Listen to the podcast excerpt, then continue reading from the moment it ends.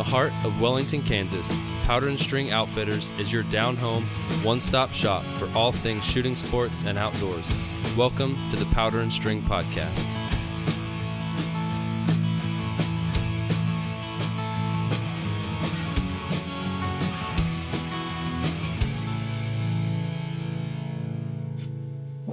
I'd like to welcome all of our listeners back to the Powder and String Outfitters podcast. I have with me today uh, Tom Clum. I am super excited to have you on here. He's with Rocky Mountain Specialty Gear, and I, uh, I have I've read a little bit about it, you, and heard a lot about you uh, through mutual friend Dylan. Um, but I uh, greatly appreciate you being on here, and I'm ready to talk about anything and everything archery and uh, kind of see where it goes. My pleasure, Kip. I can yeah, talk. You, I can talk archery.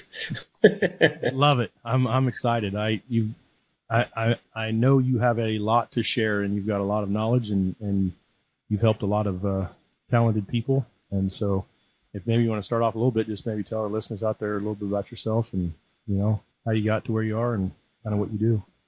You got it. Uh, I'm an old guy, and uh, kind of got my interest in bow hunting from old American sportsman shows. Uh, you younger folks wouldn't remember it was Kurt Gowdy's American Sportsman, and they'd have Fred Bear Fred Bear uh, videos on Sundays, and then uh, Fred Bear was the first guy filming hunts with a bow and arrow, and you know he's going all over the world, and he actually ended up in theaters with movies like that too, and it kind of that's where my where the seed was planted for my desire to be a bow hunter. I had a bow as a kid, you know, I grew up in an area where uh, behind the house was just uh, apple orchards, horse pastures, and you know we wandered around back there and shot at everything that crawled, flew, or ran. You know, with BB guns or bows and arrows or whatever. But actually, uh, when I got out of school, went and bought my first bow, and so I've been a bow hunter since 1976. I really haven't hunted uh, with a rifle or anything but uh, coyotes a couple times. I own an archery shop. It's an all inclusive archery shop. It's, uh, you know, we used to be tailored strictly to tr- traditional archery, um, but it's an all inclusive. We've got pretty much every major brand in the compound realm. I'm pretty darn sure we've got the biggest selection of recurves and longbows in any one place in the world. We probably normally have, give or take, five or 600 recurves and longbows in that place at any one time. That's amazing. And so it's a you know, we've got an archery range retail operation. We sell, uh, you know, high end or different uh, types of hunting gear, whether it be, you know, boots. We've got a pretty good knife shop, uh, high end packs, optics, you know, that kind of stuff, hunting related articles, and then everything to do with archery in our store. Um, also, uh, I've got a high education in archery coaching. I'm a level four uh, certified instructor. Um, spent a week at the Olympic Training Center five years ago. Uh, I had 50 hours of classroom there, uh, extensive testing and level four certification. So I've got a big background in that kind of stuff too. Um, been a certified archery coach for about the last 20 years, and that's been a big focus on my life now. And probably more than anything that I do is than anything else is coach archery. So pretty pretty heavily involved in the outdoor world. It's been the lifestyle of my family forever. So pretty much the whole clan, uh, down to my daughters-in-laws and son-in-laws are bow hunters now. So it's like it's a prerequisite. If you're, if you're going to be married in well, family, you have to. It wasn't a prerequisite, but they pretty got dialed in, you know, pretty well as soon as they got to the family. right. Yeah, exactly. I can kind of relate. That's I'm I'm kind of in that situation. My older daughters are um, just had both of them just had uh, babies, so I became a grandpa times two, and uh, nice. It's it's pretty cool um, to have that that experience and you know to to see that. But so with regards to your your uh, coaching and stuff like that, how many how many people do you think you coach a year and help out a year with with that? Hmm. Probably between clinics and people who come in the shop. Uh, certainly if you talked about every day in the shop and giving tips and that kind of thing, it would go into the hundreds. Almost every week, I have somebody fly in to see me to get archery instruction. uh, mostly on the trad side. Do a lot of teaching on the compound side too. But uh, in traditional archery, um, found myself in a heck of a niche because they're just you just don't find people with high certification levels or high levels of education doing any coaching. And I've kind of been in a catbird seat where I could pull in, um, you know, my experience in as a bow hunter and a bow shooter for so dang long, and pulling the experience of owning an archery store, pulling the experience of spending all that time at the Olympic Training Center, my association with other experts like Joel Turner when it comes to mental management, target panic issues, uh, movement experts. I got a buddy named Matt Bernie, Bernier that's an actual literal movement expert that I pull in a lot of expertise from to, to learn how to teach movement. Uh, I'm really a pretty lucky guy. And then I get to practice the art of coaching every single day. And I've done so for about the last 20 years. So, uh, kind of in a catbird seat, kind of in a unique position. I'm trying to develop a lot of other people as, as archery coaches because uh, it's really needed out there. Yeah, I mean, you're saying you've you've been coaching for 20 years, so yeah. that's that says a ton about your level of expertise. And for any of our listeners that aren't out there, I would urge you to go and and uh, you know look look Tom up. It's it's pretty it's it's lengthy um, with regards to your experience. Um, is there any one thing within the coaching that you really that, that you really enjoy and you like? What, what's what is it? I mean, if you've been doing it for twenty years, there's there's something that you get from it. There is. I'd say if you if you were to look at the one thing is the friendships and the relationships that it's given me, the enhancement to my life because the people I've met and the friendships I've made throughout this this journey I've had. And uh, you know, when you spend a day or two or three with somebody doing something that we both have an interest in, doing something we like, you get to know folks pretty good. So I've been uh, tremendously blessed by the friendships it's given me in my life and friendships from all over the country now. And in fact, I just got back from Australia and New Zealand last week. Uh, it was a friendship that I made from a, a guy from Melbourne through archery coaching. Mm-hmm. Uh, so yeah, that's that's the biggest blessing to what I do. Yeah, I mean that's and that's I can relate to that because you know, we we started doing, you know, the the the, the shop, the Powder and String shop, and from that, you know, we've already built several relationships, um, and some of them have been already on the podcast, and we've already been hunting and you know creating memories with that, and you know that's that's just as much the I, for me personally, I, I get I think I get more out of that than I do the business side of it, if you will. It's, uh, Absolutely. It's definitely very rewarding to you know, and and and you kind of hit on a on a note there with regards to there's a commonality, and generally with that commonality, I've found that a lot of us we have a lot of shared interest, if you will. So yeah. it's not it's not it's it's pretty easy um, relationship, I guess, to grow on. It is every every one of my peers, everybody I hang out with, everybody I go hunting with, everybody that works in my store, everybody I call a friend pretty much nowadays is someone that walked in my door as a customer one one day. So uh, as you know, been in business a long time. It's probably the same for you, and uh, that's what it's about for me. I'm I'm kind of a relationship person. I'm, your life is greatly enriched by the people around you. Absolutely, 100% agree with that. Yeah, it's all about the relationships and and personalities. Matter of fact, it's kind of funny you should say that because and I've already talked a little bit about my kids, but I'm going to do it a little bit more. But I told my kids whenever I'm, I'm, I went to school at Kansas State University, Manhattan, and uh, just absolutely bleed purple. Um, yeah.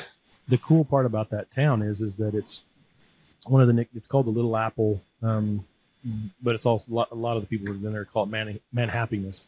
But it's year in year out, it's always voted at the top of the college life experience for kids and you know, happiest place and cool. And it's just when I went there, I I I took the extended uh, plan. I guess I was there for oh seven years, and uh, I still don't have my degree, but I'm like 17 hours short of having like three degrees. Wow! So I'm throwing a lot out there, but um, what I gained is more than from the knowledge that I had was relationships and learning how to have an experience. And from that, I still have lifelong friendships that I hold cherish and hold dear from that place. And so I told my kids whenever they were looking at college, I said, you know, you can go anywhere you want to go, but um, if you want me to visit you and you want some some help and some funds from me, it's going to be Kansas State. but nice. I say that to be funny. That wasn't true, but but I yeah. told them I want them to go someplace where they have the ability to have that experience to where they're, they're the, the college experience is is part of the community. Whereas if you go to a large you know university that's in the middle of a city, then it's just you're just part of the part of the chaos, if you will.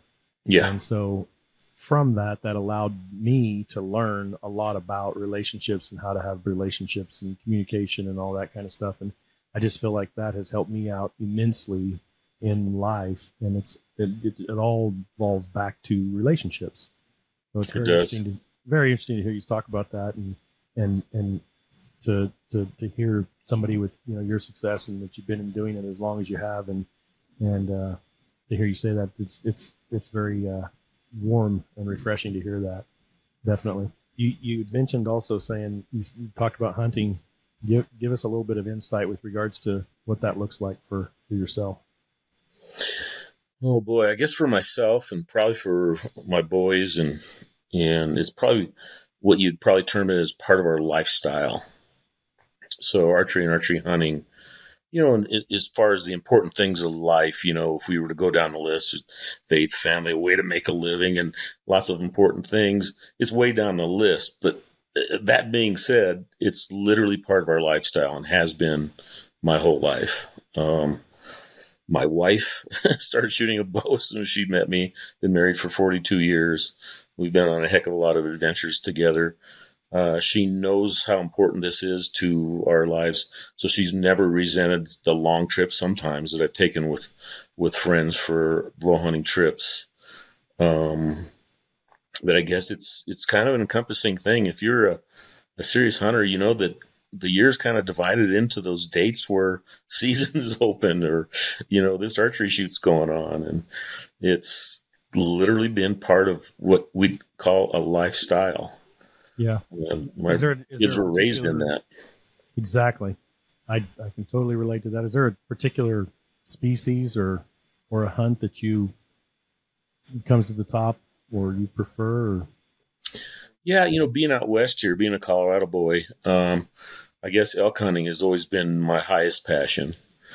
Uh, I'm getting to the age now where it's you know it's a heck of a lot more difficult uh, you know, my goal is to to be able to hunt well into my late 70s. That's my goal, is keep my body in in good enough shape to be a somewhat effective elk hunter well into my 70s. So I'm looking for 10 more years. You know, I'm kind of playing the back nine now. I'm pretty young minded. Uh, sometimes my adolescent uh, sense of humor gives me away, and my lack of sincerity, my, my, lack of like seriousness, but I can turn serious about a heartbeat if, if need be. But, um, you know, I'm kind of one of those guys that feels young inside still. Walk by the mirror, is like, dang it. I don't feel like that old guy I'm looking at in the mirror. You know what I mean? um, but I think it's this lifestyle, this healthy lifestyle. It's, you know, kept me that way. Um, I don't yeah, know. The, the, the, you know, for out, when you're hunting out West, it's, it's a, you know, for anybody that hasn't done it, it's a, it's a, it's a workout. It's a, you have to be, you know, in shape. You're not just going to be able to just, you know, just cruise in and, and, uh, not have any cardio or anything like that and be able to, I mean, you could, but it's definitely going to be a heck of a challenge. And, well, I always said, you know, elk hunting done right or done effectively anyway is going to involve a tremendous amount of exertion. It's going to involve a heck of a lot of sweating and hot and uncomfortable. It's going to involve a lot of shivering. It's going to involve a lot of boredom and downtime, quiet time. And it's going to involve a lot of discomfort because you're sleeping on the ground if you're on a backpack hunt and all the stuff that goes with that.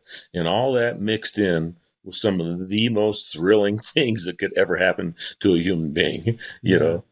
Yeah. And, and you're also, you, you talked, talked on the highs and lows and it's just it's to hear that that bugle is just it's just something else. You get one of those up close, and the hair on the back of your neck literally raises.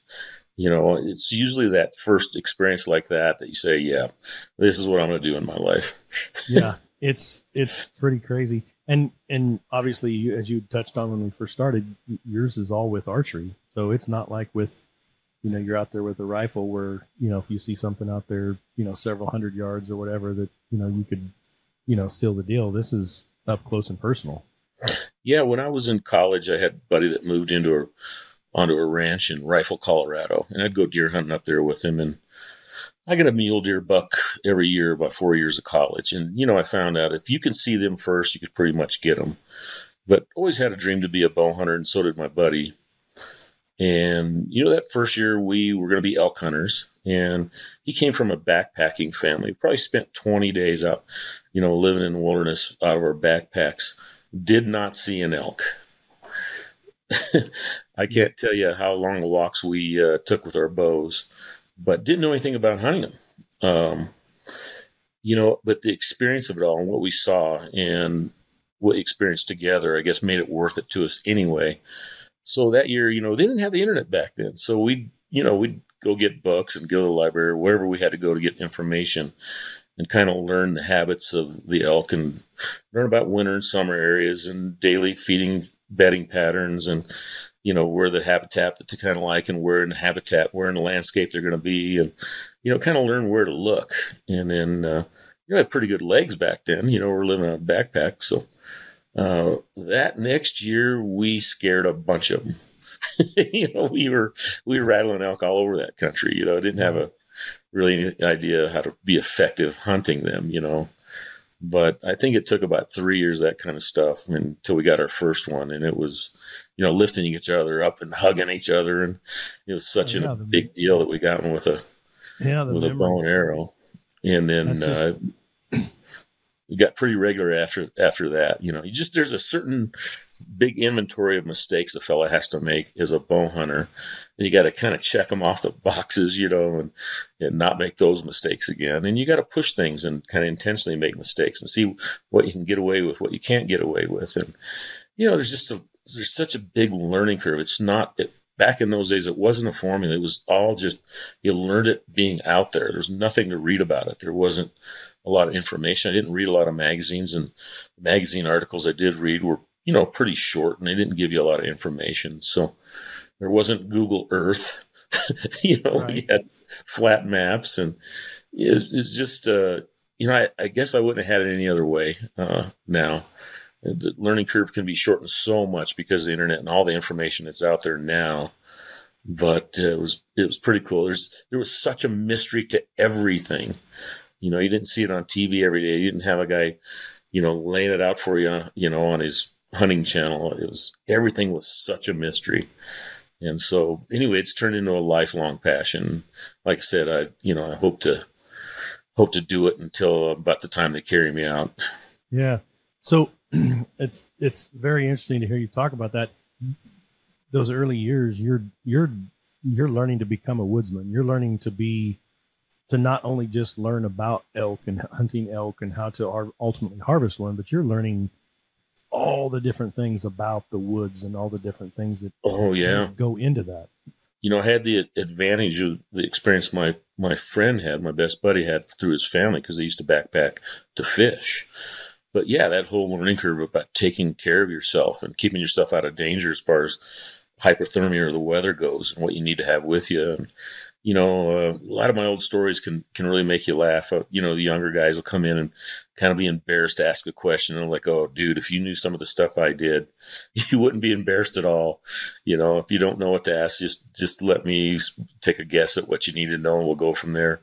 You know, that type of thing. But it, same thing with shooting. Um, more than 20 years ago, if you saw me shot, you'd say, What the heck's that guy doing as an instructor? I think it made me a better instructor because I had the target panic. Uh, you know, we all taught ourselves pretty much. And, and so, you know, the people I see shooting today, there was, there's nobody worse than what I was at one time. You know, I'm pretty salty shooter now, but, uh, you know, I didn't get to be that until I had the information to be able to build a good shot under me. And I didn't get to be a good hunter until I made a giant number of mistakes. And so, you know, there's really nothing anybody can ask me that they should be ashamed of asking me or worried about asking me because I'll, I'll go ahead and share some my knucklehead stories with you and you'll feel better about it all.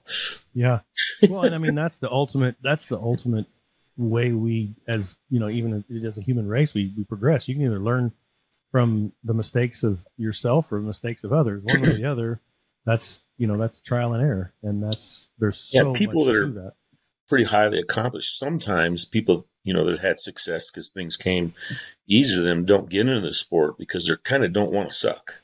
But you really, everybody has to be willing to be poor at something at the start because we all suck at the beginning, you know. So it's it's fighting through that and you know enjoying the process of getting you know, the enjoy the journey kind of stuff. But it's really true if you don't enjoy the process of the practice and the of building a new skill set, you'll never get there. It's it's uh, but if you if you enjoy learning new things and learning new skill sets, you're gonna get pretty good one of these days. You know, if you got the the good instruction and, and get put on the right paths and and you know, there's some of those unicorns that figured out on their own, but that's pretty rare, pretty rare business. We all struggle at first. Do you feel like maybe because information and technology is so readily at our fingertips today, that that might um, hinder or or keep some of the new shooters or whatever from actually getting into it because they just they you know genuinely or generally speaking, you're going to see either the best or the worst videos. You know, the the the, Yeah. the middle of the road people, you're not going to see it, but the ones that are the bloopers, you're going to see those because they're entertaining at somebody else's expense. But then you've got the ones that are just amazing shots, and and those are going to be there. But then people see that and they're like, eh, I, I just can't get into that. I'm I- I really do because it sets up false expectations. You know, if particularly with a you know with a recurve or a longbow, a traditional bow, I kind of want people to have realistic expectations. You know, like through this instruction, we're going to give you the knowledge to become a good archer. You can't come and see me, and I don't care if you spend a week with me. You can't walk out in a week, let alone a day, let alone an, an hour or a four-hour lesson, and you're good now. It's not that kind of skill set. It takes time to develop.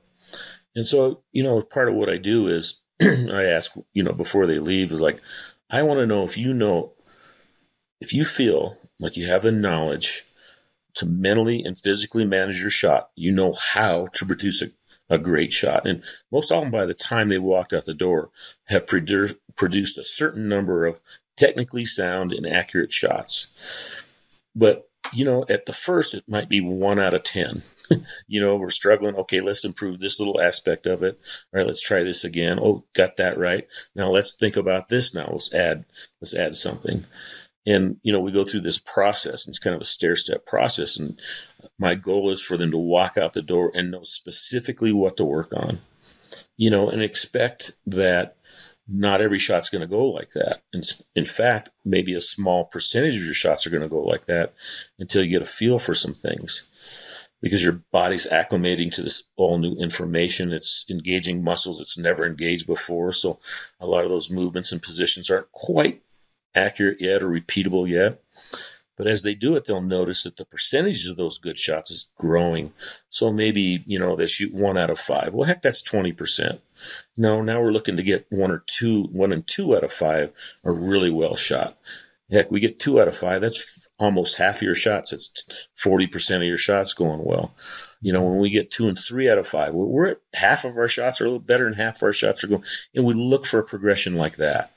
You know, when you have realistic expectations and no, this is a pretty dice down skills. It's a pretty cool skill set to have. You know, when you have those real expectations and you see the progress going, that makes it a heck of a lot of fun when you know what to work on, you know what skills you're after. That's why, in general, archery instruction is probably, if you were going to pay somebody for a lesson, I'm quite certain that's the best money you'll ever spend in archery. It's way better money than buying the next new bow. Um, and so, you know, and I don't say that to pitch a archery lesson for myself, but I, say it to you need a mentor, you know, that you need to shorten the learning curve. Well, as a hunter, you know, uh, Paul and I, my best buddy, he's passed now, unfortunately, but we learned it all together. I mean, at least he had somebody to go through all the mistakes with and get all the thrills with and everything like that. It's, uh, but if you've got a mentor, that learning curve that can be shortened, uh, you know, that's obviously a lot nicer. Um, somebody to bounce but, it off of. Yeah, somebody to bounce it off of. Heck, Dylan calls me every so often, and I tremendously enjoy shortening his learning curve and shortening the struggle down. And ah, try this, Dylan. You know, uh, we do that all the time, and that gives me great pleasure, and it gives me a relationship with Dylan that I wouldn't have otherwise. Full with him. Oh boy, yeah. I'm, I'm I am looking forward to it um, because he's uh, he, so when I first met him, um, he was still shooting. You were you were shooting um, compounds at that point, right? Still, yeah. But now he's I I think you're completely traditional, right? Yeah, and I'm just the opposite. I've never shot traditional, but I'm excited to try this. You know this this new thing, and and that's one th- question that I I also have. Do you see how much similarity? How much is there anything that draws from compound to traditional? How much of it? I mean, it's still it's. It, I mean, absolutely, absolutely. Uh, boy, the old crusty guys that are old guys that never shot a compound really hate when I say this, but a bow is a bow. Um, when I went to the Olympic Training Center, it was 50 hours of classroom there, most of it right in front of the Olympic coach. We had about four modules on shooting compounds and they they showed us the differences. There are very few differences. Basically, what they said was, you know, how you draw the bow has to be different because all that weight's up front. So we need to open our chest to the target more, and we got to coil as we draw. And there's some, I, we don't need to go in an archery lesson, but how you draw the bow is different. How you anchor is different because instead of holding the string in three fingers and that they that that hook being placed against your that hook with your hand being placed against your face we're using a release aid. So the angle of your hand is different and the placement is different. So how we anchor is different. And then with a compound bow we have a sight pin. And with a recurve we have the arrow sticking out there that can be a single sight pin basically. Or we have something we call instinctive aiming. All right. So but other than that the body positions and the movements and even the movement that we make to activate the shot or activate the release is all the same. So a lot of guys that come from a tr- compound and try a recurve, they think of this recurve as this heavy bow and it's heavy at the back end, obviously, instead of heavy at the front end. That you get to an anchor or get to the touch and you're burning a hole in target and you pull it back and touch and let it go. Instead of building a holding position, you know, drawing that bow, coming into anchor, building your alignment, getting a platform to shoot from like a compound guy does, and then aiming the bow. And then after aim occurs, it doesn't mean shoot, then make a movement that activates the release. We're going to do the same thing with a recurve bow. The guys that come and treat the recurve like their compound, basically those three jobs build a holding position, put a game on put an aim on the target, and then make a movement that activates the release are going to do really good really quick. And they do. Um, the biggest problem, problem for me and most everybody, is they get a bow, a recurve bow, that's way too heavy. You know, if you have a 50 pound compound with an 80% let off, you know, at holding position, you're holding 10 pounds.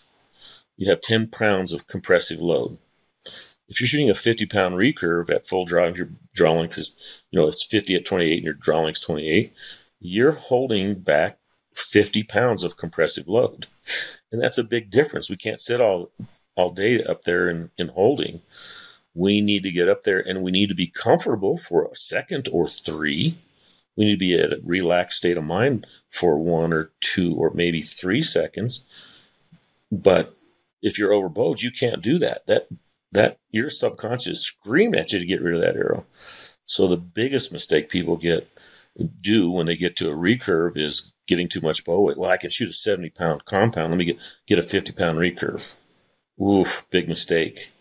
You know, we need to start, get a bow you can dominate, literally dominate at first. It might be 25 or 35 pounds, something that you can come in and hold as long as you want to you know, and then get a bow you can move slowly with because we're going to change a couple angles, right? If you move slowly, you can evaluate what you're doing. If you can evaluate, you can perfect it. So your first bow should be very light, something you can dominate, where you can really move slowly through this thing and really build a good shot off of. And then we progress up the weights back up into a hunting weight. So from a so if you're you're what you're saying is you're basically learning the fundamentals Correct. on that on that lesser pound bow, but then yes. from that you can you can basically take those and and, and carry them on to the heavier bow. bow Exactly. Exactly. We don't get the benefit with of a let off with the recurve. So, you know, a compound, we're hitting peak weight real early in the draw cycle, and then boom, it bounces down to 20% of your draw weight. Mhm. As you're drawing a recurve, it's getting heavier. It's getting, it's gaining two or three pounds per inch as you're going back. Mm-hmm. And then all that loads at the back end, right? So things, you know, learning things like how to build skeletal alignment. We want to align your skeletal structure up you know, basically sideways to the target. So we want our skeletal structure in a straight line so that it reduces muscular tension. We want that compressive load distributed across, across our skeletal structure. So the subject of alignment becomes absolutely critical. Heck, when you're under only 20% of the weight of the bow, our elbow can be kind of hanging outside the string a little bit. Our chest can be open to the target a little bit, and we can be really stable there. Well, if we don't get good alignment with a recurve, especially a hunting weight, it's gonna that thing's squishing us together the whole time, and we're fighting it. We're fighting it with all this muscular tension. Not a fun place to be. You know, we're, we're ruining the fun. But as you shoot the bow, you're going to be using muscles you don't use use for walking around everyday life. You know, even these bodybuilders that come in, they have to start with a light bow. Um, your those muscles we're going to get you to use your back muscles the big muscles in your back you know the whole subject of back tension well those that's a big muscle group and they get strong really fast so you're going to progress up through the weights weights fairly quickly you know um, you know so it's just a matter just like when you started lifting weights of acclimating to the weight acclimating to the load that the bow presents you and just building it up over a little bit of time and and then that's how you get good at this sport don't go buy a hunting weight bow right to right at the beginning. Buy a bow you can absolutely dominate and get some instruction, or get an online course like I have out there. Or, you know, there's lots of free stuff out on the internet, which is, you know, YouTube is a minefield of good and bad information. But you don't have to pay somebody like me to get it. I put a lot of free content out there myself too to help Yeah, try to help people new in the hit the sport. on the head with the minefield of, for YouTube, and that's one of the things I think not not just with not just in in archery, but with this with anything out there, you kind of got Anything. Yeah, look at Yes. two or three or four or five different videos and go, okay, what's the commonality? And this one here, we can throw it out because it's clearly this Yeah. guy know what he's talking about or whatever. But Yeah. I can I can see where that would be the exact same thing. I haven't gone on and looked for anything in, in traditional, but you know, with me getting my this traditional bow coming, I definitely see that. Is this? I'm assuming that this shooting a, a traditional bow is much like any other, you know, shooting with a rifle or shooting with a handgun or shooting with a with a compound bow. It's going to be a lot of you're trying to replicate. to Absolutely. exact same, or even a golf, you know, taking golf, um, you know, replicating the same exact Exactly. movements every time. And then once you can replicate that, then from there, a coach like you can look at it and go, okay, hold on, here's something that you need to, to work on. just like a golf swing, it's position by position by position. But in precision shooting sports, whether it be a firearm or a compound bow or a recurve bow or a longbow, this precision shooting sports differs than other athletics. When you're building a golf swing, you're building very conscious movements to learn in a step by step process all the way to the top of your backswing, right? But then you have a natural flow. We have a subconscious movement through the ball. If you're taught at a high level to swing a baseball bat correctly, it's a step by step thing in body positions, like positions to movements to positions to movements. You learn a step by step and then you let it flow. Uh, if you're shooting a free throw, man, your coach can get you where your elbows are at, where the hands are on the ball. You know, so it's step by step, a real good position, and then you bend your knees and you lift, and it ends in a flow, right? Anything in athletics ends in a flow, even music. Music is learned step by step, each finger to each key on a piano, right hand, then the left hand. Then it's imprinted as a motor program, and then it ends in a flow. A precision shooting sport can be like that right up to the holding position but it ends in a conscious movement. If you, and you, I know you're a good farms shooter because you look talking about having a gun shop and you're you're you've shot the compounds, so you know the key to shooting well is after you put that aim on the target to have a very conscious, slow movement that makes the gun go off as a surprise or makes the compound go off as a surprise, or we're going to present a movement to a follow through position that makes the bow go off as somewhat of a surprise. The release itself is at the subconscious level. That's different from all other sports. And so sometimes super gifted athletes that learn, you know, movements and patterns really well and things come easy to them, it's a struggle for them. That's like the core cause of target panic in archery is they want to end in, in a flow or they want to punch that trigger, you know, mm-hmm. it's not like a skeet shot when the target's sitting still. You settle on the aim, look at it, and then you make a movement, an activation movement that makes the thing go off as a surprise. That way you don't brace to the shock of that thing going off and your accuracy is maintained. So the fundamentals of precision shooting sports, whether it be a firearm or bow, are all the same. And it's different from other athletics. So when we get a natural athlete that very inaccurate within his flow, it's very natural to him, but very inaccurate. We've got to identify things like that with archery in particular. Yeah, it's interesting that you say that, and I've never thought of it that deep. But I've got several friends that have been athletes, you know, at a pro level, and you know, they're they're the type that you know, if they said, "Well, hey, let's go, let's go play you know ping pong or badminton, you're most likely going to get schooled. And I don't care. Yeah. You know, they're just they're just they're just a different level. Um, you know, in college right. I had a couple a couple of roommates that went on into the NFL and and it's just the the athleticism is crazy. And so I don't know that I know none of those individuals that I know that played at that level ever went on into to the hunting or anything like that. So I've never you know dealt with it at that level but it, it, it is interesting to hear you say that that there's so many things that are very similar with that but yet then there's that distinctive difference with regards to the flow and the finish. Exactly. So the point being is you don't have to be that gifted athlete to shoot a bow really well or firearm really well. You don't have to have that that natural ability to pick up positions moving because we can train them in a very specific way and and we're, we're basically building a process. We're building a sequence that you can follow through and your body does imprint it and it does turn natural up right to the end of the shot which is consciously controlled.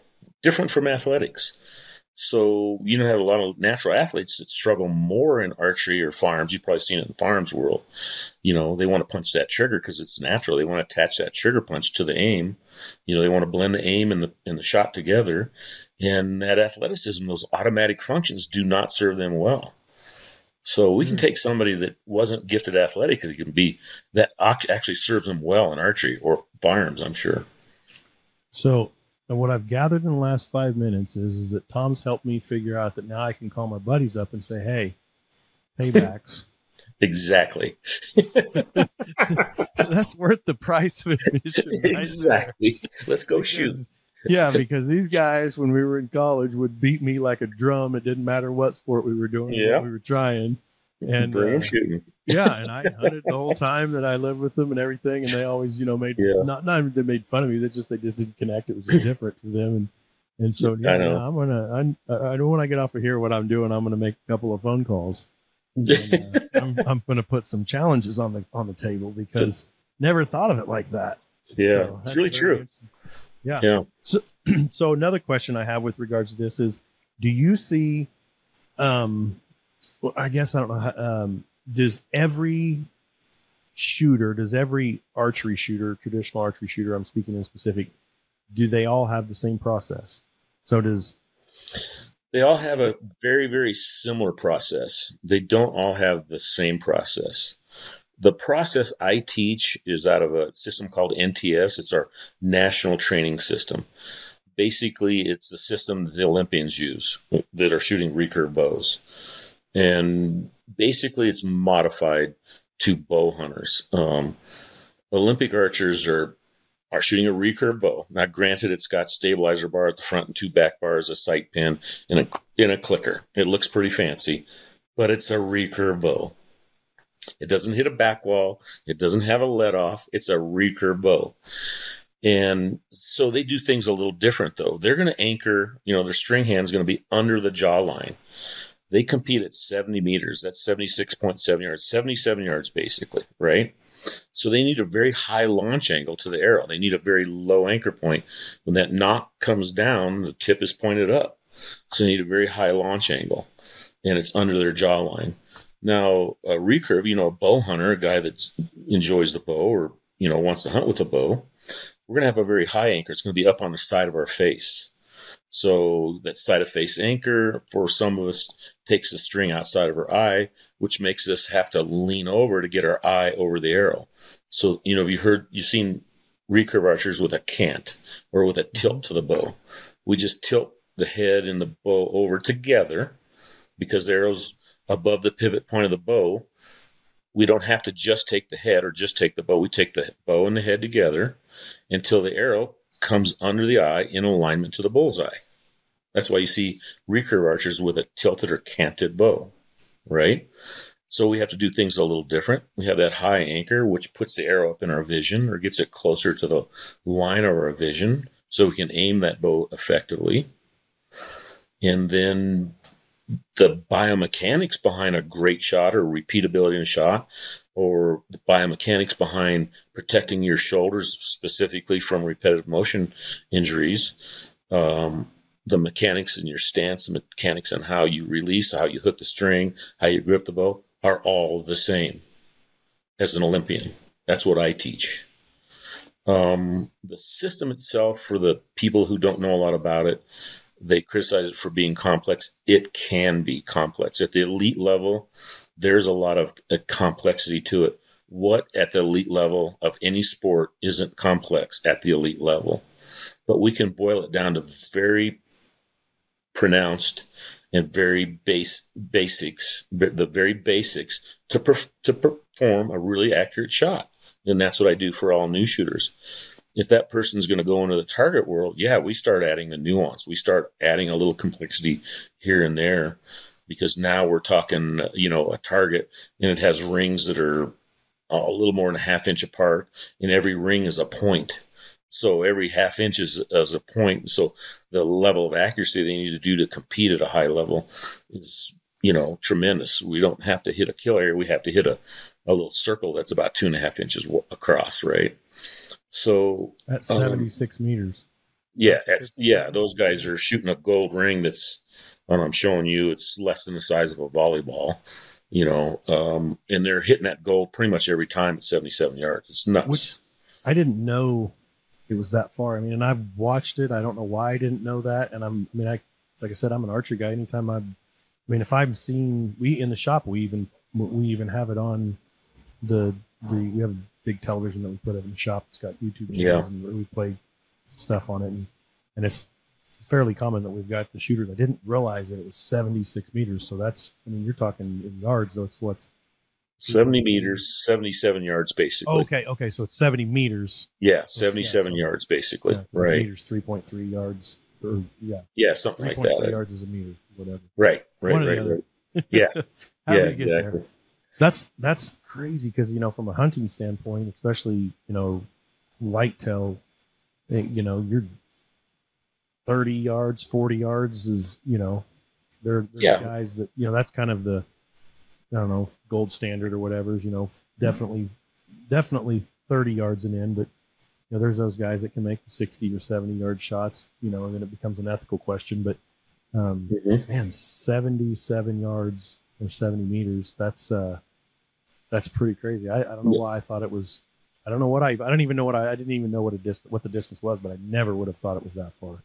When you consider the fact that that's a recurve bow, I mean, exactly. It, that bow does not replicate the draw drawing for you. So it doesn't replicate the trajectory path for you like a compound does. And so the the how critical their body position, every little position has to be throughout their body and their hook and how they're holding the bow and how they align their skeletal structure and, and, and has to be that so consistent because those guys are pretty much in the gold most of the time. It's, yeah. it's, it's a pretty cool skill set. And we just want to take that skill set down into what we do as bow hunters. So I'm kind of the first guy that really kind of, you know, in the tr- trad world that went and got that education and brought it back to us, the guys that just like to bow hunt, so that we can shoot better. Uh, you know, in the old days, the most common place that bow hunters got better, they went to target archery to learn how to shoot ar- archery, and they brought to the bow hunting world. And we had about a 34, you know, a 30 year gap there where it was all this free flowing snap shooting style. And because of that, we'd see waves of people come into traditional archery and waves of people going right back out because they can never learn to shoot well. You know, some of those techniques were just made you prone to target panic. It it did not provide you any tools to become accurate past a certain range. And once you got accurate to that certain range, which is usually 20 yards at the outside, then this thing called target panic entered the world because it was all a very athletic, natural movement, which is really fun way to shoot and really cool looking. But it does nothing for protecting your shoulders from repetitive motion injury, does nothing for precision, and and and then it makes you prone to target panic. So the system that I teach protects you from repetitive motion injury, can create high levels of precision. You know, we can shoot that bow for our whole life. And so it's it's just a, a different thing. And so if I get a legacy, it's I want to be you know, I'm that guy that's bringing target archery into down to us guys that just like to bow hunt, so we can be accurate. Because we can take that bow with all these same biomechanics level to the ground. We can shoot under a bush or anywhere we want, but we're going to do it with the same alignment, same skeletal structure, same draw length that we do if we're standing up in a good stance. It's really cool. Do that with a compound? No, of course not. Yeah, no, not not. it's all. neat stuff. Yeah, I mean that's it's very intriguing. Like I said, with my very very limited understanding of traditional archery, um, it's I mean, there's so many my the wheels in my head are just are are going yeah. crazy. Yeah. So, and I'm super excited about it. And, and one of the things I wanted to touch base on here, and, and you and I and, and Dylan had kind of talked when we were uh, when we originally talked about bringing you on here of of actually uh, putting together a class here uh, at the shop um, or right here, you know, one of the facilities right here by the shop. And w- I'm even more intrigued by that now and excited to do something like that now. Like I'm I'm I'm wanting to to get off of this and tell Dylan, tell me when my bow's going to be here. Um, and let's get this thing going because now I'm just like, man, I just I, I want to try so many different things with what you've talked about. So what does it look like um, if I'm attending one of your your your classes? Um, like what we kind of talked about. Oh, say say if you had me come out there do a clinic, you know what I mean. Um, we do either one day or two days. Two days are really neat because it's amazing how a night of sleep. I, I you know, I heard a neuroscience talk about this. How during sleep those skill sets are kind of your brain's still kind of working on them. They kind of get imprinted a little better. When we go from that first day and we're just getting everything nailed down at the end of the day, and you're making some good shots, but you're still struggling quite a bit how much that's improved on the second day. And then the second day, we can really kind of fine tune that shot again and then start adding different aiming methods, start adding different body positions, you know, just adding more, little more complexity to the whole thing. So we'll get, say, a dozen guys, you know, that's about absolutely the max if I had a helper that I would do and I'd either bring another coach with me or have Dylan help too when it came to one on one stuff. I don't know about Dylan. We were trying to. Yeah, I don't know about Dylan either, but you know, uh, he's a nice guy anyway. You know, uh, and then he can, uh, he can, get his drinks. towel, towel, so we can. hey, could you... Arrow caddy, whatever. The, the, the great part about this is is that Dylan doesn't have a mic, so we can sit here and talk about him. We can bust on his chops with yeah, no we can bust comeback. on his chops the whole time we're sitting here. but he's got a set of yeah. He took his headphones off and put his put his fingers in his ears. So, yeah. Yeah, That's great. Yeah, uh, so I do that. You know, a couple, two, three, four times a year. I'll travel when people can put a dozen people together together. You know, I'll travel out there and and uh, host a you know do a clinic. You know, I, I want to do some at my shop too. Give people a chance to come to Colorado and see the mountains and you know do other things besides just that day or two archery. Um, yeah. Something I want to do this summer. We're super excited about it. I mean, Dylan kind of touched base on it when we spoke. Um, well, was it earlier this week? Even I think that that we talked. Um, it's all kind of been a blurry a blur to me, but but the more that we kind of talked about it, um, even before we got on here, I, I'm I'm super excited. And then now to listen, you know, to you you, you explain the process. It's just I'm I'm now I'm really getting more, even more excited than I was before, and I was really stoked to start with. So I think that's what you'll find is uh, you know I there's nothing about shooting compound I didn't find fun, but after a while you get pretty good, you know, and you're kind of expect bullseye every time. And then, so you, you kind of neutral, right? You hit the middle and yeah, I hit the middle. And then when you miss a little bit, you're kind of aggravated. Well, when you shoot a trad bow, your expectations aren't like that. You know, so if you miss a little, like, okay, I'll work on my shot a little here, you're kind of neutral. But when you hit the middle, ooh, that feels good because it was all you, man. It was mm-hmm. all you. So compound's kind of neutral or aggravated. A recurve's kind of like neutral or that feels good. you know, that's the way I'd that's the way I'd explain it. I think that's exciting. Even that even adds to it because for me, with a compound, what I found I did was because I didn't get that feel. I didn't get that, you know, that ooh, that feels good I just didn't shoot as much. And so then I got to where like I still shoot the, I've had a compound bow and I didn't realize this till recently Dylan and I were talking about it. And I'm shooting a um, Mathews switchback and I've had that thing for 17 years and I've had other bows. Yeah. But I go back to that one because I can grab that, that bow and still at, you know, 30 to 40 yards, I can put, you know, five or six arrows all in the kill zone pretty much yep. without any kind of practice, so to say. I mean, I could go a month without shooting and go do that. And I think the reason was is because I just didn't get that that excitement, that that that warm fuzzy feeling, um, where I already know for, and I've got a archery range in my backyard, um, so I know for a fact that I'm going to have to shoot a lot more with this, and yeah. I think that that's you know that's exciting for me because as much as I mean I'm I'm all archery, you know, love my compound bow and all that, but and and hunting, you know, uh, until we started the podcast, it never even crossed my mind to do any other type of of hunting than archery. Um, but now that we've got this going and we need content, then I'm like, all right, well, I put in for a few draws for you know for for rifle, but I definitely want to do the archery side of it.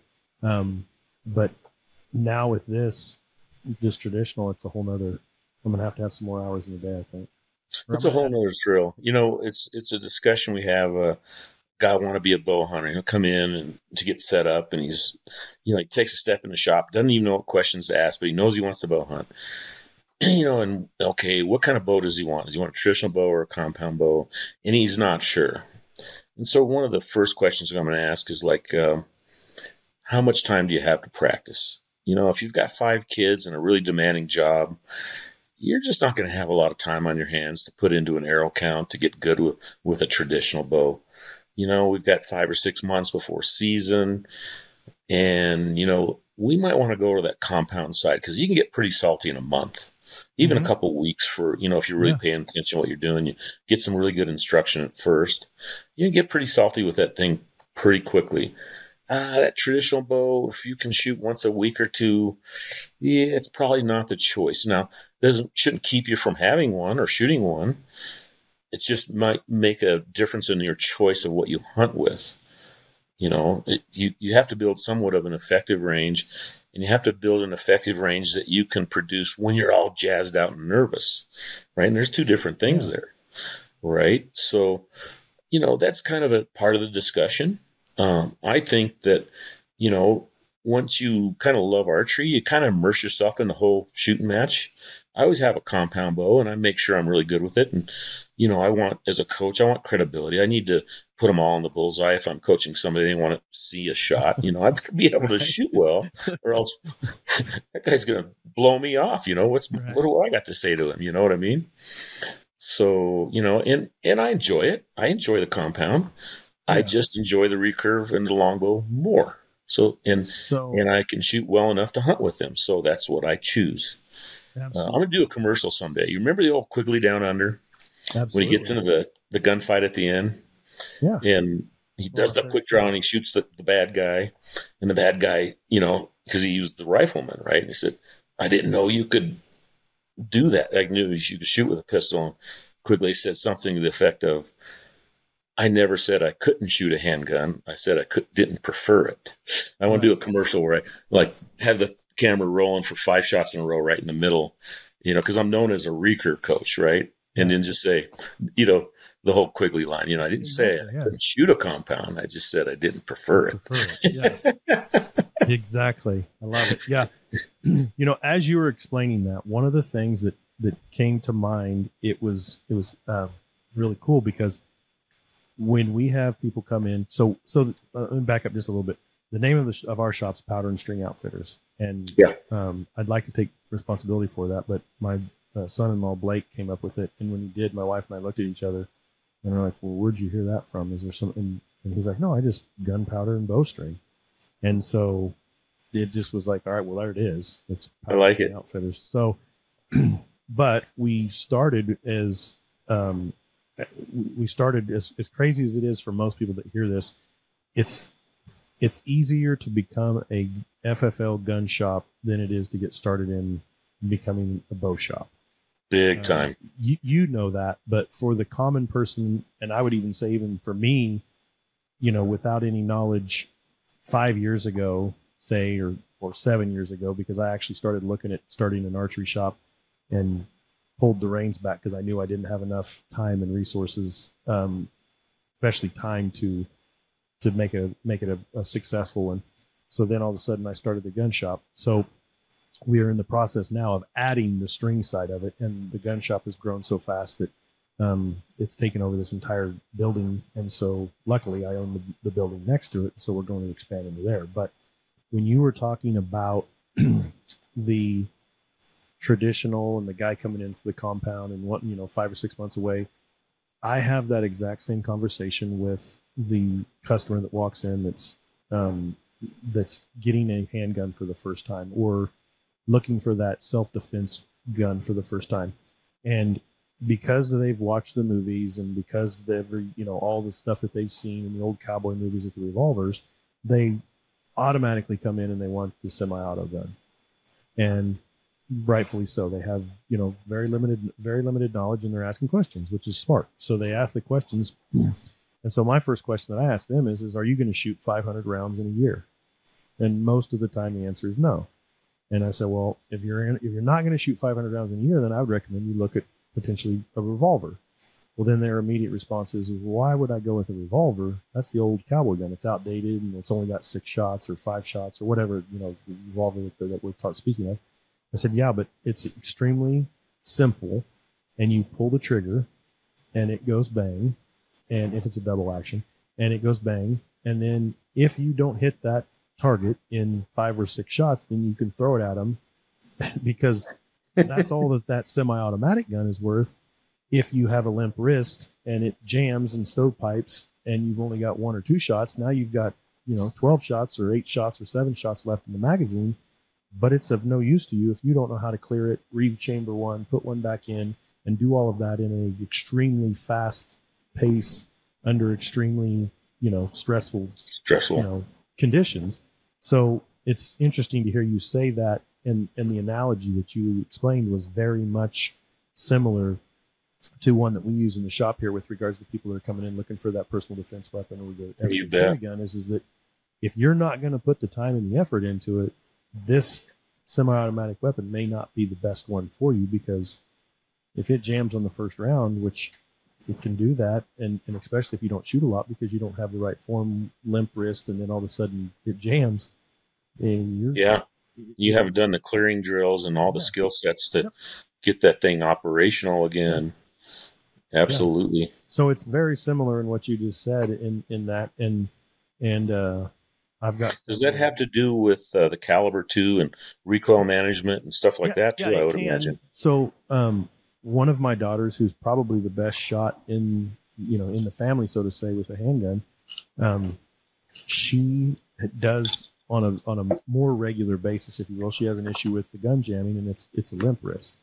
I've worked with her, and you know, it's just but but the the the, the gun is designed to have somewhat of a of a solid um, yeah, so that slide can come so back. that way the slide can come back with the explosion or the the you know the, the round going off, and it has to obviously function and, and, eject that old round and put the new one in.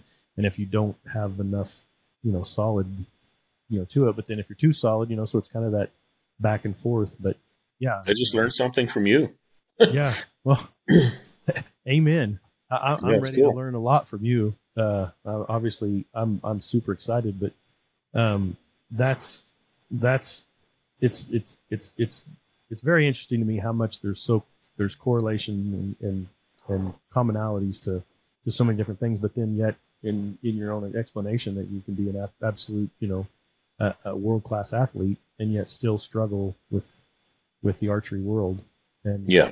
you know, shooting world. Yeah, it's, just, it's very you know when, when I do a compound lesson, that whole first lesson is about a trigger press you can be pretty shoot pretty well, pretty accurate, even if your body positions aren't really dialed in. If you've got a great trigger press, think of relate this to your firearms. If you've got a great trigger was, press, I was waiting for that because that's I was I was waiting. Go, go ahead. You're going to shoot pretty well, right? And then once we get a trigger press and give that person the ability to do the hardest part, which is separate off the aim, trust the aim, and just run a trigger, run a release aid. Then we get confidence, and now we start building better body positions and we start managing the float, the pin float, or the stability of the bow. You know, with a handgun, you may not have a b- perfect stance or body position. If you run a trigger well, you can do pretty well. But then when you run a good stance and you really stabilize that platform you're shooting from, that's where the high accuracy starts improving or your effective range starts improving right? So we, yeah, you're with a recurve. We're gonna we're gonna build the platform first because we're under so much compressive load. To run a trigger on a bow is much more difficult to stay in a conscious movement than with a firearm because we're under compressive long recurve or longbow, either one. So that jumpiness and that that desire to punch the trigger is higher on a bow than a firearm. I don't know if you've seen that or if you can think back, re- rerun it a little bit in your own mind as a guy that does both, shoots a compound. And the shock is more internal. Sudden loss in tension is like explosive loss in tension is more impactful to your body than recoil is. Hmm. Okay. A guy named Joel Turner, Shot IQ, pointed that out to me. I want to give credit where it's due. And it, okay, that makes a lot of sense yeah. because I find it much easier to run a trigger on a firearm. You know, you, you have to like get control, get your willpower up if you're punching out a little bit. And then, yeah, I can get it under control much faster than if I get punchy with a with a bow. And I'm like, yeah, okay, that makes sense. So it's all mm-hmm. about the trigger press either way, right? This is a little tip out there. If you're going to do nothing else, get some instruction how to run the trigger or your re- release aid properly. To put your last movement of shooting that bow in is a movement that's so slow you can manage it. You can manage it, you can stop it, you can change the pace of it, and you can make that bow go off as a surprise. Just something else to throw in to the firearms related to the archery world. A little yeah. tie in for you there. Yeah, there's it's yeah, there's a lot of what I'm I'm unpacking a lot of what you said. Um that's it's it's yeah, it's very interesting. I'm super. I'm kind of relating to you're a firearms instructor. I'm an archery instructor. You know what I mean? Yeah. Well, I'm not a firearms instructor. I just own a shop. I'm I'm like. But you you have high knowledge more than your average customer, and you yeah. and you share that knowledge with your customers. I stayed in a Holiday Inn Express last night. Type. you know, um, we, you know, it's it's all as as you well know in the archery world, um, the gun world's much the same. You know, I I would say I'm I I shoot more well, before I started the shop, that's another thing that, you know, once I started the shop, it's kind of consumed my time. But now here we are starting to get where it's where it's it's getting where I'm going to have a little bit more time. But I used to shoot a lot more than I do now. But I would say I shoot more than you know 90% of the population of the shooters that are out there. But then when you get into that and you start seeing people that are at a different level, you're just like, man, that's a different level. And uh, know, we, Yeah. we, we we have a team, a Glock shooting sports team. We have a guy that's on there, and he's just lights out. I mean, it's just crazy. But one of the things that he talks about, um, and in the firearms world, we talk about it as well, is is muscle memory, trigger, you know, pull and dry firing. You know, when I was a kid, you know, my grandpa and my dad don't ever dry fire a gun. Well, that's not, you know, today that's actually any new gun you can you can dry fire it. But he talks about Andrew talks about he's he has shot his light switch in his room a million times, and he literally will sit at home every night. He dry fires a hundred rounds at least. I think is what he said. A hundred rounds every night at his light switch. And it's Yep. just draw up, shoot, pull back, you know, and then go through it. And I, if you ever, I don't know if you've ever heard the name Jerry Miculek, but he's a he's a god in the in the shooting world. He owns several world records and uh, can shoot a revolver like in I think he did eight shots on target and then a reload in like three seconds with a revolver. It's just Holy mackerel. Yeah, I think I've seen films of him. Yeah, yeah, you should look him up. He's uh, incredible talent. Yeah, yeah, he's from Georgia or, or Mississippi or somewhere down in there. He's originally from, from Louisiana, but anyway, and and then his daughter Lena, she's she's huge as well. But um, he does the same thing every night. He's he, he's I've I've heard I've watched videos of him and heard him say that he's he practices shooting, firearm drawing, all you know something every single night. He's like for for fifty years every night he practices it. So wow. I mean, that's dedication, determination, and then from that, you know, there's the rest is history, so to say. There's a reason those guys are better than us. Yeah, we do the same kind of thing with a stretch band. So you think of a you know a stretch band made into a loop. Mm-hmm. When you pull it back, it increases weight as you go. Yeah. And we literally run through a shot, you know, from the point where your fingers are on the string and you mm-hmm. lift it up and then you come into holding and then transfer to hold and you set and then we run a release through that stretch band very similar to what you're talking about. When i went to the olympic training center i had 50 hours of classroom. We were doing a lot there right? And i thought mm-hmm. oh god i get to go to the olympic training center in chula vista california get my hands on all this great equipment we shot a stretch band for a week and I got to tell you, I never had such an accurate, pure, perfect shot as when I came back home and grabbed my bows after drilling all those archery movements with a stretch band. Same as dry hmm. fire shooting. That's Yeah. as close as we can get with a bow. So, out of curiosity, do you sell something like that, a training apparatus like that, out of your shop? Oh, yeah. Yeah.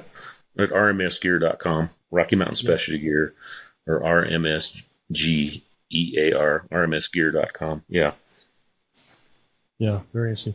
Well, I'm I'm super excited about um, getting my traditional bow, and uh, obviously, Dylan's. I'm gonna I'm gonna be burning his phone up and and twisting his arm to get over to my house. Luckily, we just live.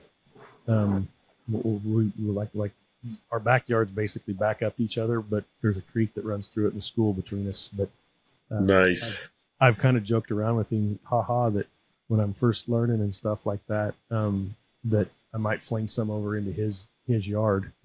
well, get ready for some fun and, and possibly a new addiction. This, you know, uh, watching there, there's something about it, man. I'm telling you, most people, uh, especially once you get the ability to start hitting the middle a little bit, it, it's it's really fun, and your ammunition is a heck of a lot less expensive.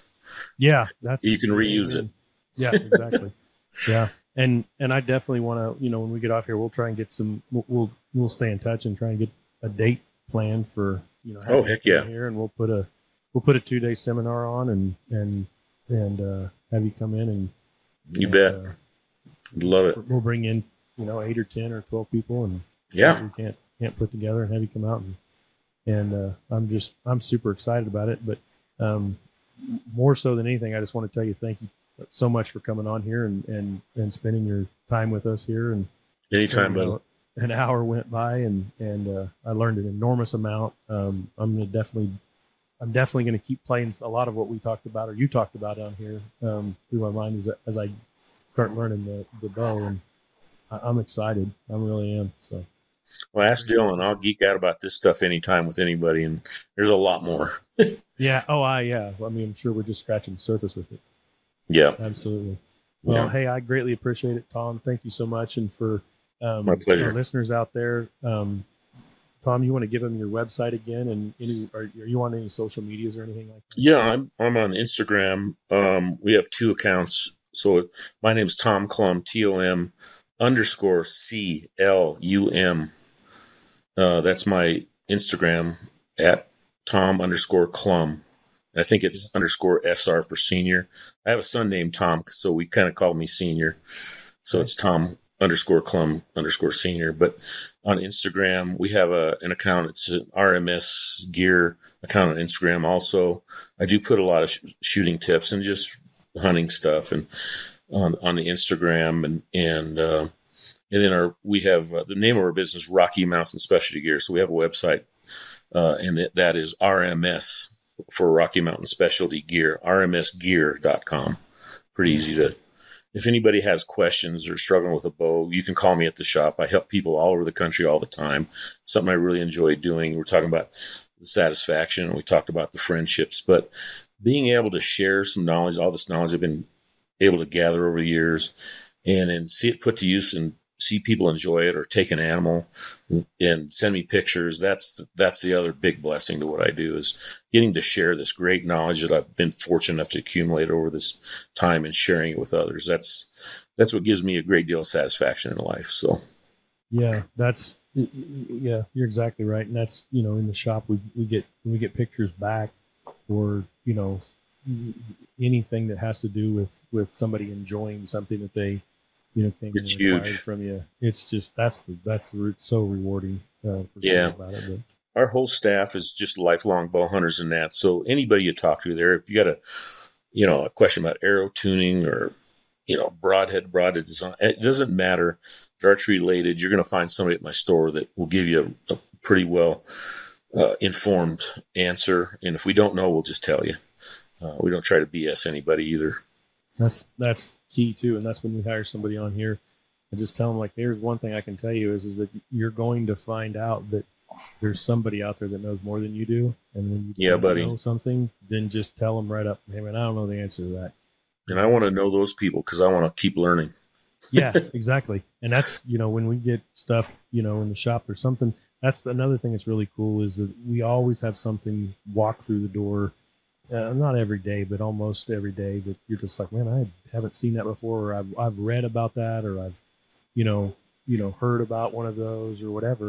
Then you get an opportunity to learn. It's yeah, great, exactly. right? We just we just had a gun collection come in, and it was only five guns, but I would say it was the most um, round, well rounded, and just all five guns that were in this collection that they're these this individual is going to sell um, were just kind of like pristine, unique and yeah, unique, pristine, uh, uh, uncommon.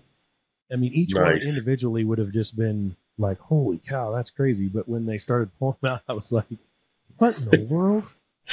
Kid in the candy store, right? Yeah. Do you know what you yeah. have? And and so that just happened the other day, and I was like, "This is the most we get gun collections and stuff like that in." And but this one in particular was was five really good guns, and it was just really cool to see that. And it's just you just pinch yourself when you see something like that because it's just it's, you know sometimes it's the stuff you you would never see. So yeah, um, it's I get that's it. that's seeing that kind of stuff and seeing people come in and get something or acquire something from you and then go out and have success and, and fun and making making an experience making a life you know a, a, a lifelong memory out of it is what is the most you bet. rewarding and, and bat- charges your batteries. But anyway, well, hey man, thanks for coming on here for all of our listeners out there. We greatly appreciate you tuning in to the Powder and String Outfitters podcast. If you would please go out to all of our social media pages if you haven't done so already and like and share and comment and uh, on YouTube if you'd subscribe and download, we greatly appreciate it. And Tom,